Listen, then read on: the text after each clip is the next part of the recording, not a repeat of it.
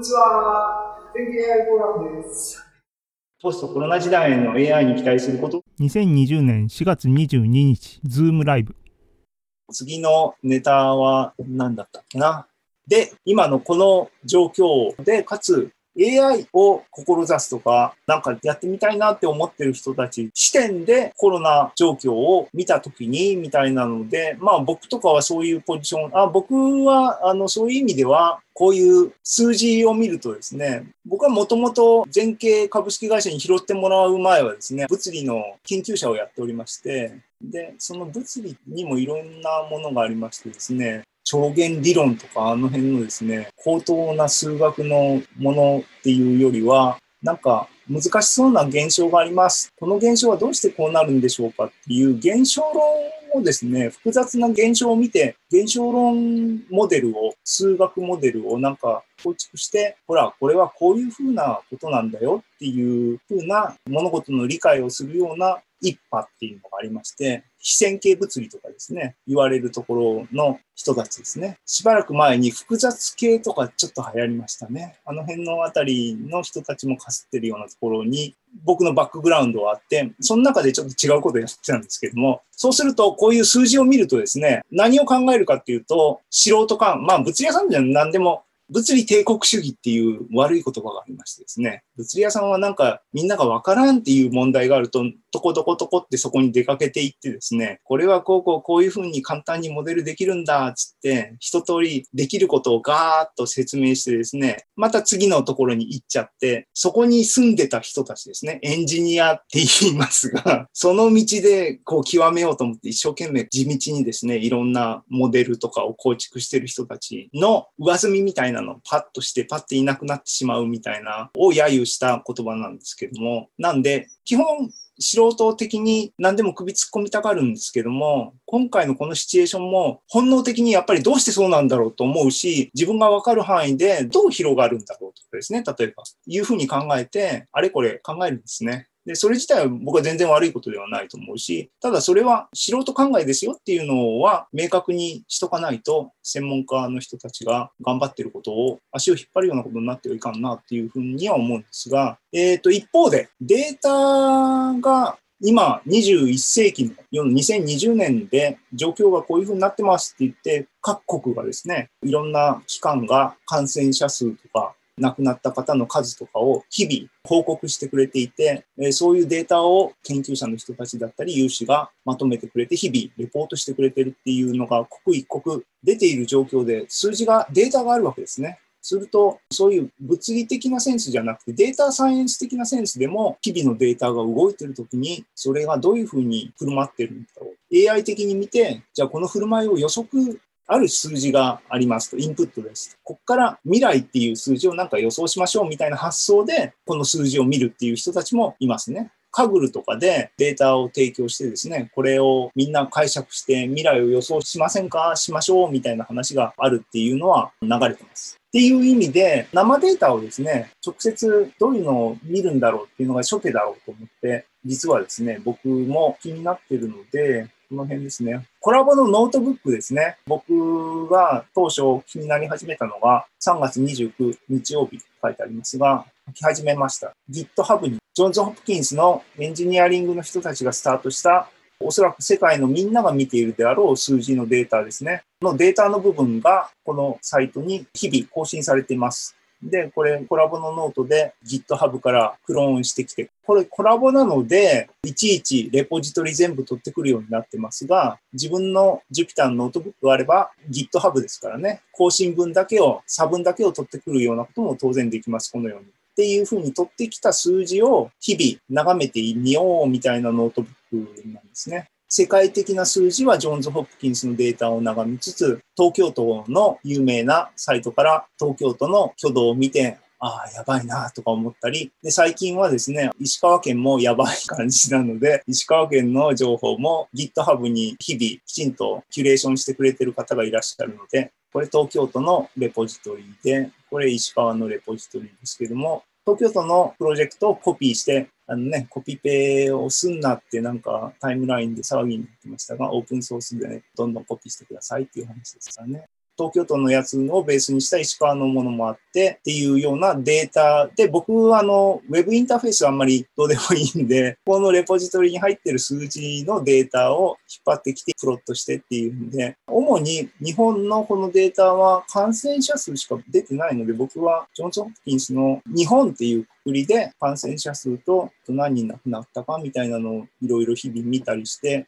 落ち込んでるわけですが、OK、オンラインフォーラムにこの辺の情報はですね、COVID のスレッドを切って、こういう可視化されてるサイトがありますねっていうんで、あと、カグルのコンペティションが、ウィーク1、ウィーク2、ウィーク3ってウィークロングでデータから予測しましょうみたいなのが継続的に行われていて、今見たら、ウィーク4が今アクティブなもんで、もうウィーク3終わってまして、ウィーク4を今、カグラーはいろいろやってるみたいですけども、でですね、僕、このツイートでですね、3月29はこれで初めのやつで数字を追ってこうとか言っていろいろやってて、でも AI とかは、なんかモデルよりも、このデータがよくわかんないデータでいくらモデル作ってもなんか多分あんまり意味ないかなと思って、モデルを作るみたいなところまで行ってないんですね。で、数字だけ見ててもなんか混乱が増すばっかりですね、例えばこれが今日僕思ってて、あれ、ああ、これ本当はどうなんだろうってちょっと不安になってることで、まあまあ、あの、結論がなくて単によくわかんないなっていうのを言ってるだけで共有して意味があるのかどうかわかんないですけど、これは日々の新しい患者感染数、あ、ニューヨークの数字です。で、日付がですね、3月10日から始まって、一番右が4月の21日。でですね、まあニュース等々でニューヨークもようやく新しい患者数がピークを迎えて減り始めたかなっていうような楽観的な話があります。確かにこの数字見ると上下ありますけども、傾向としては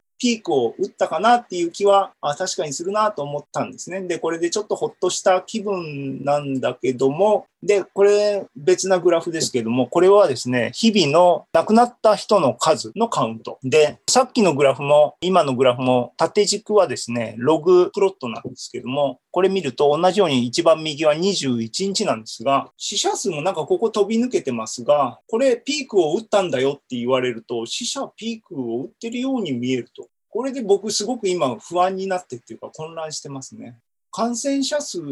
が即亡くなる人の数に反映するわけはないので、これはなんか僕は変なものを見てるんではないか、見させられてるんではないかっていうか、見てるんではないか、すごく不安になって今、多分時間のですね、相関関数をきちんと計算してとかやった方がいいのかなと。素人なんで、あのね、素人考えはあんまりあれなんですけども、とか、いうような話を取り留めもなく喋ってるのはあんまり良くないですね。えっ、ー、と、っていうのが世の中なんですが、無理やりだな。これをですね、AI の力で何ができるのかっていう部分は、いや、だから僕はやっぱりこういうのがわーっとなって3月末ぐらいにこういうノートブックを始めたんですけども、それはなんかやっぱり自分の知識の上でなんか貢献じゃないですけども、自分のほっとする部分に助けられるとか、理解できるとかっていう部分がないかなと思って見てるわけですが、なんかよくわからない。で、AI を使ってなんかできるのかなっていう話も、いまいち僕の手には届かない。神楽の人たちはなんかやろうとしてるけども、僕の手には届かない。なので、今の状況で何かできるのかっていう部分の、つまりポストコロナじゃないですけども、コロナの中において、コンピューターとか、今の僕たちがとか、合理的に科学的に物事を見ようと思った時に何ができるんだろうな。まあまあ、あの、我々がイベントをオンライン化したっていうのは一つのアクティブな行動、アクティブな行動、行動ですけども、っていう前振りでですね、また同じように加藤さんに振ろうかなと思ってるわけですが、僕もなんかちゃんと言えないような話を振るのは恐縮なんですが、なんか悩んでるんですね。悩んでるっていうか、なんか行き詰まってるっていうか、どう、どう考えますか？もうね、まず数字を見て、これなら大丈夫そうだなっていうのは、まあ、せいぜい天気予報ぐらいしか気にしないだったのが、それがね、今、一覧が作っていただいたような、昨日何人感染者が出ましたとか、昨日何人亡くなられましたとか。そういう情報をもとにあれこれ判断しなきゃいけなくなるとなると、うーん、そういうのがこう人間ではなかなか判断できないから AI にああしたらこうしたらっていうのを判断させるっていうのをプログラマーは割と作るのが正しいんだろうなと思いつつ、結局今、いわゆる他のイベント、シビックテックの界隈とかでやってるのは、今言ったような情報とかニュースをうまく見やすいように欲しがって人にリーチする。っていうところまでは頑張ってやってるんだけど、じゃあ、それをもとに、結局じゃあこの数字とかこのニュースはどういうことを表してるんだろうっていうのはね、情報を受け手側が考えなきゃいけないっていうのは、まだ脱出できてないし、そこの知見を、市さんは自分のこと素人だからとはおっしゃいましたけど、ね、素人ながら自分でその数字を見て判断しなきゃいけないっていう時に、いや、こういう考え方があってこうなんだよっていうところまでを、なんかそういった分かりやすく伝えるとか、なんていうかな、本当ね、90%だから降ることもあるし、降らないこともありますよみたいなレベルで伝えていい、まあ、人の生き死にがかかって、まあ、天気も人の生き死にかかっててかかってるんですけど、そういうのをすごく考えちゃいますね。単に数字を眺めてるだけで、この数字は何を意味してるんだろう、俺が安心できるのか安心できないのかってどうしたら分かるんだろうっていうのはね、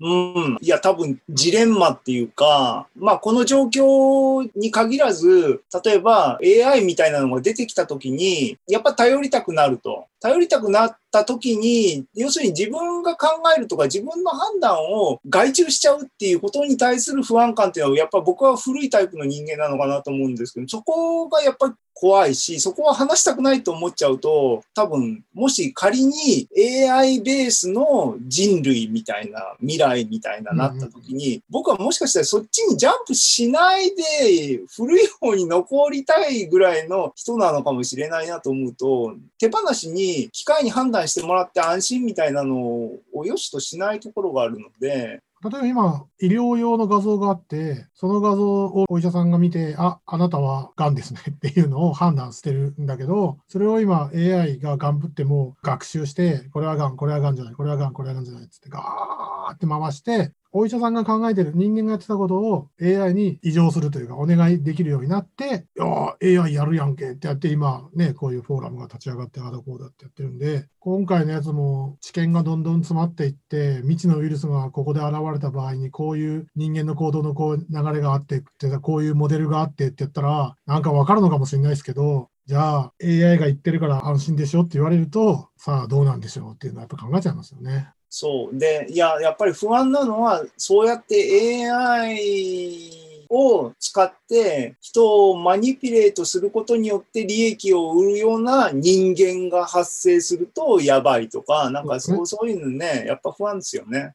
いや、本当に今回のやつはね、いや、これがね、なんかの売り上げとかだったら、特にね、気軽な気持ちで見れるんですけど、本当、下手すると自分の隣人が死ぬ、自分が被害者になる、加害者になる。そうそう。いや、僕はいいにしても、加害者はどうしても。たったかそうそう辛いですからね。一番やっぱりなんかオンラインにしようって思ったのは症状がない人もたくさんいてそういう人がうつす可能性があるっていう意味で僕が誰かを害する立場になるっていう可能性がドーンって出た時にやっぱり考えがちょっとあのなんだ恐怖じゃないですけどもまあ、あの人事じゃなくなる感はそういきなり出ますそうそう、うん、なんかすね、でもなんか考えても答えがないシチュエーションにっていうのはかなり、あのね、真面目に考えると辛いシチュエーションですよね。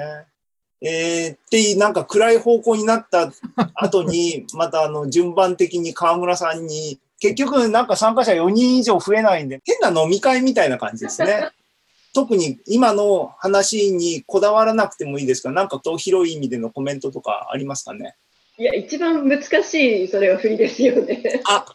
じゃあ、えー簡単な振りはどう、どういう振りなんですかね？コンピューターを信じますかっていう話にじゃあしましょうか。河村さんはコンピューターにこうですよって言われたら受け入れるタイプですか？あの結局、その AI の診断にしても、これ人に関してもそうなんでしょうけども、100%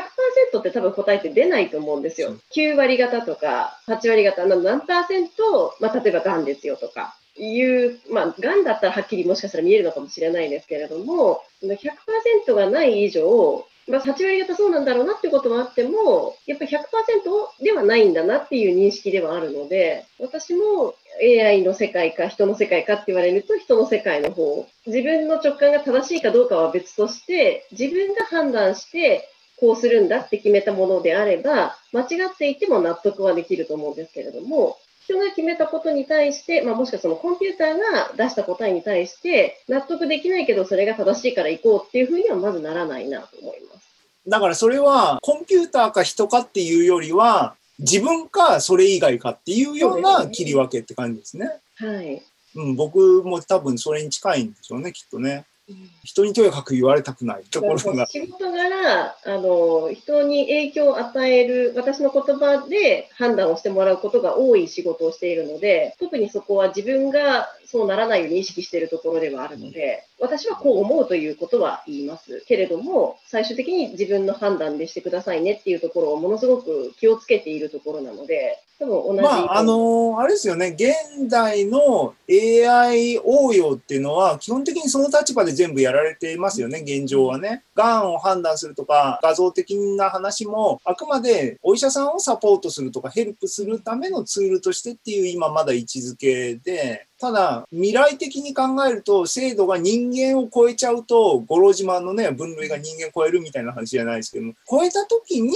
さて、どうするんだっていう部分は、この問いかけに対する本当の考えなきゃいけないポイントですよね。だからアドバイスとして精度が高いコンピューターを別なお医者さんとして考えるっていうのが多分僕とかは許容できる範囲かもしれないし川村さんの考え方もそうそういう感じなのかもしれないって感じですね。はい。っていう、なんか、取り留めのない流れで、順番的にまた、越野先生にまとめていただきたいなっていう感じになりますけども、なんか、コメントありますでしょうか？はい。私も、チキさんと同じように、感染者のとか死亡者のデータ取って、Google コラボ使って、この後の予測とかもやってたんです。で、自分の場合はちょっとアカデミック寄りなので、論文たくさん読んで、いろんな先生方の手法を読みながらやっぱ理解してたんですけど、やっぱ自分の中での一番の理解は、北海道大学の西浦先生あたりが、よくテレビにも出てますけど、この後人間の行動としては8割行動を抑えましょうっていう話が出てくるんです。でこれはあの SIR モデルっていうのがあって、それで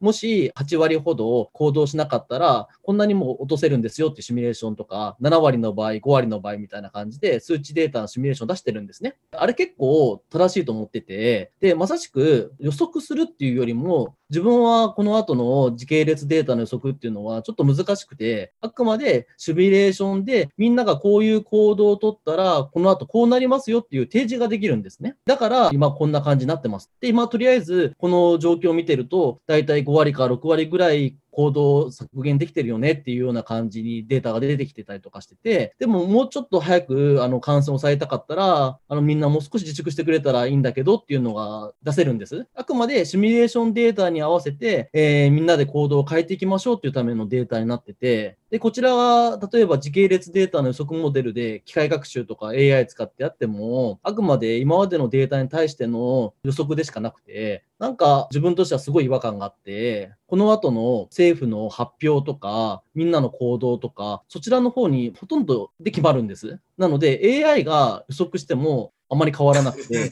シミュレーションとかのデータの方が重要です。で、この後5月7日以降どうなるのかっていうのも結構気になってて、で、普通にシミュレーションすると下がるんですよ、やっぱり。絶対に。だけど、この後7日以降にもし政府が行動してもいいですよってもし発表すると、一気に多分感染するんです。2週間ごとぐらいに増えていくんですけど、時系列予測が自分の中でのなんか違和感があって、結局政府の発表とか、テレビの報道の仕方とか、そちらの方にかなり依存してて、AI がっていう手法の話をされた時に、なんか自分としてはそういう AI って作れないし、作っても意味がないし、どちらかというと、今の人間の行動のモデルのシミュレーションを提示して、皆さんどうしますかっていう感じになっていくのかなっていうのは思ってます。だからといって、このまま行動を減らすと、感染を抑えられるけれども、経済的な話とかも含まれてきたりとか、いろんな話が出てくるので、いろんな先生方とかの批判とか、いろんな方のお話聞いてると、いや、難しいんです。で、それをみんなが、そういうシミュレーションとか、政府の発表とかデータをもとに、皆さんがどうしたいのかなっていうのが多分あって、で、その中での落としどころを政府やいろんな方が決めていって、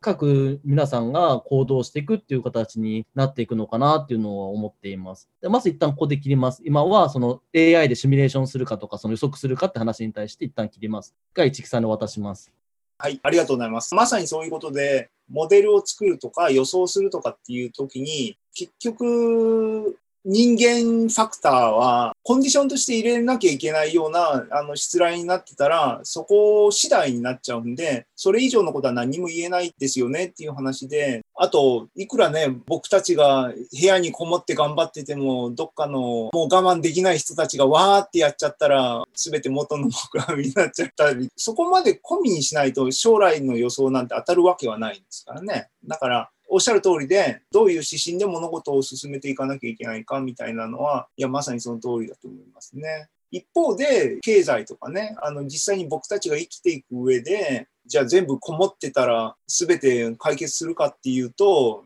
その過程でビジネスが立ち行かなくなってしまう人たちとか発生するのはどうするんだっていう問題が一気に難しくなっちゃいますからね。なので、まあ、ソリューションがないシチュエーションで、ああでもない、こうでもないっていうのは、まさにお酒を飲みながら喋るような話になってしまうので、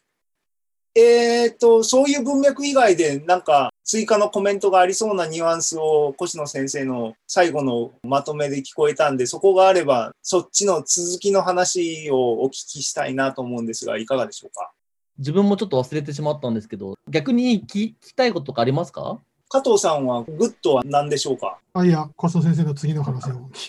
あなんか聞きたいことはありますか？っていうのを振りを受けましたが、なんか聞きたいことありますか？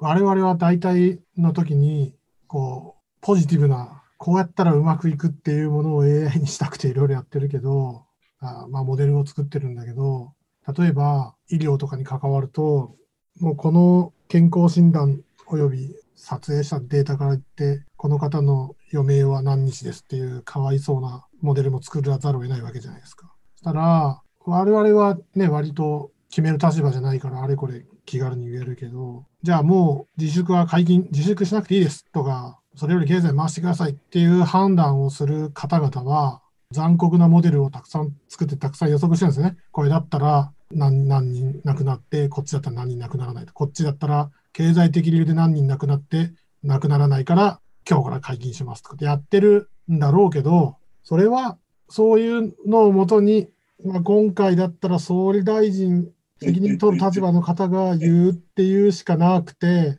こういう数式とかこういうので計算した結果出しましたっていうのってあり得るんですかね？まあそれを僕らが、いや、ここにいる方々は理解できるかもしれないけど、みんな納得する形でモデルとかの発表ってできできるもんなんですか？絶対できないですよね。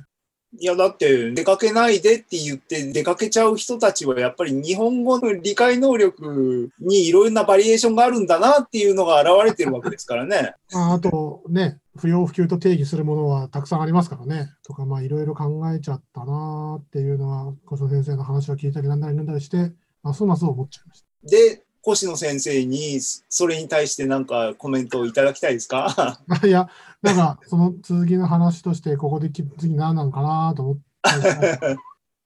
あ、はい。いいですか、この後のちょっと難しい話になるんですけど、この後、例えば、だいぶ感染を抑えられてきてて、で、3日間ぐらいゼロでした。日本全体で。っていう発表したとします。そうすると、例えば、これでじゃあみんな安心して100%行動したとすると、また感染広がるんですね。で、なんか波みたいになりそうな感じがしてて、これで収まりました、大丈夫ですって発表したりとか、皆さんが判断すると、やっぱり行動をするので、広がるんです。で、そういうのを繰り返しながら、しばらく1年間で過ごしそうな感じがしてて、で、だからといって、もうほとんどゼロになったけれども、2週間家にいてくださいって言った時に、本当に入れるかなとかいう話もあったり、これで2週間家にいれば、絶対もう収まるんですって言われて泊まれるのかとか、結構難しい話があるんですよね。で、今のところ、楽観的なこと言うと、この流れでみんなが夏休み頑張って家にいる、暑いのにってやると落ち着くんです。